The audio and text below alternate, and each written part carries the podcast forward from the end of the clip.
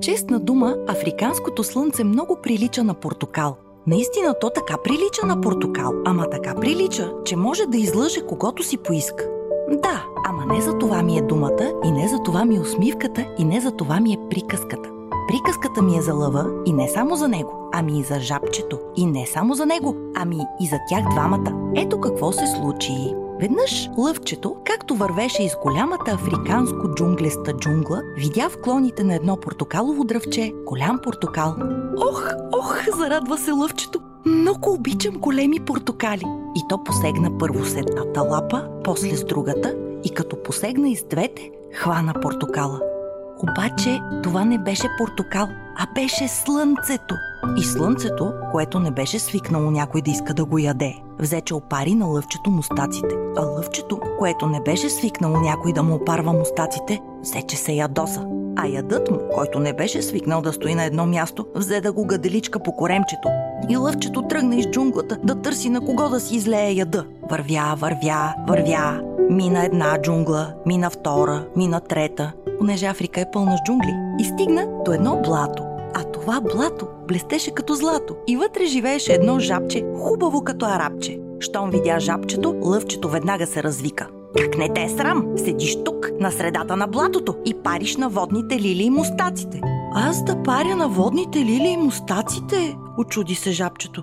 Първо, водните лилии нямат мустаци. И второ, аз стоя тук и измислям рими. Ще ти дам аз на тебе едни рими, продължаваше да вика лъвчето. Дай ми де, кажи ми, с какво се римува жабче? Ще ти кажа, ще ти кажа, закамваше се лъвчето и обикаляше около блатото, понеже го беше страх от водата.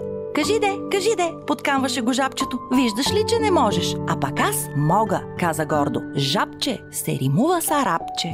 Ох, ох, развика се още по-силно лъвчето. Ужасно ме ядосва това жабче. Така ме ядосва, че ще вляза във водата и ще го натупам. Не можеш да влезеш, защото те е страх, присмя му се жабчето. Олеле, каза бавно лъвчето. Олеле, как ще те натупам? Но първо ще направя едно нещо. И като каза така, лъвчето се скри в джунглата. Хм, замисли се жабчето. Какво ли си е наумило това лъвче?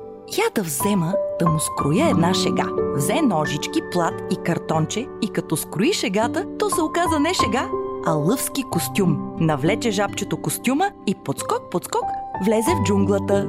Когато направи още едно подскок, то видя лъвчето да стои замислено под най-високата палма.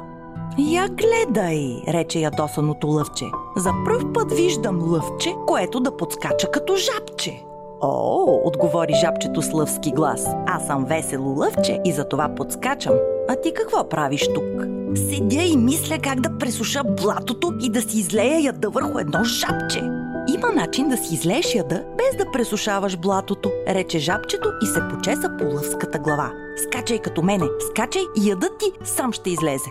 Лъвчето се съгласи и започна да скача. Отначало нищо не излизаше и затова жабчето му предложи, освен скачането, да си вика и тралала, хопала. Това вече помогна. И когато лъвчето си изля яда до капка, жабчето си свали лъвския костюм. Ах, да знаете как се изненада лъвчето и как се зарадва, защото никак вече не го беше яд. То дори набра една кошница портокали и я подари на жабчето. Но жабчето каза, изяж ги ти, аз не обичам портокали, аз обичам рими. После те отидоха и седнаха на брега на блатото и ако можехте да надникнете през лияните, щяхте да видите едно блато, което блести като злато, едно лъвче, което портокали дъвче и едно жабче, хубаво като арабче. Това беше приказката Тича изкача и лъвче от Маргарит Минков, а аз, Александра Михайлова, актриса от Шуменския театър. Слушайте ежедневно нашият подкаст и не спирайте да мечтаете.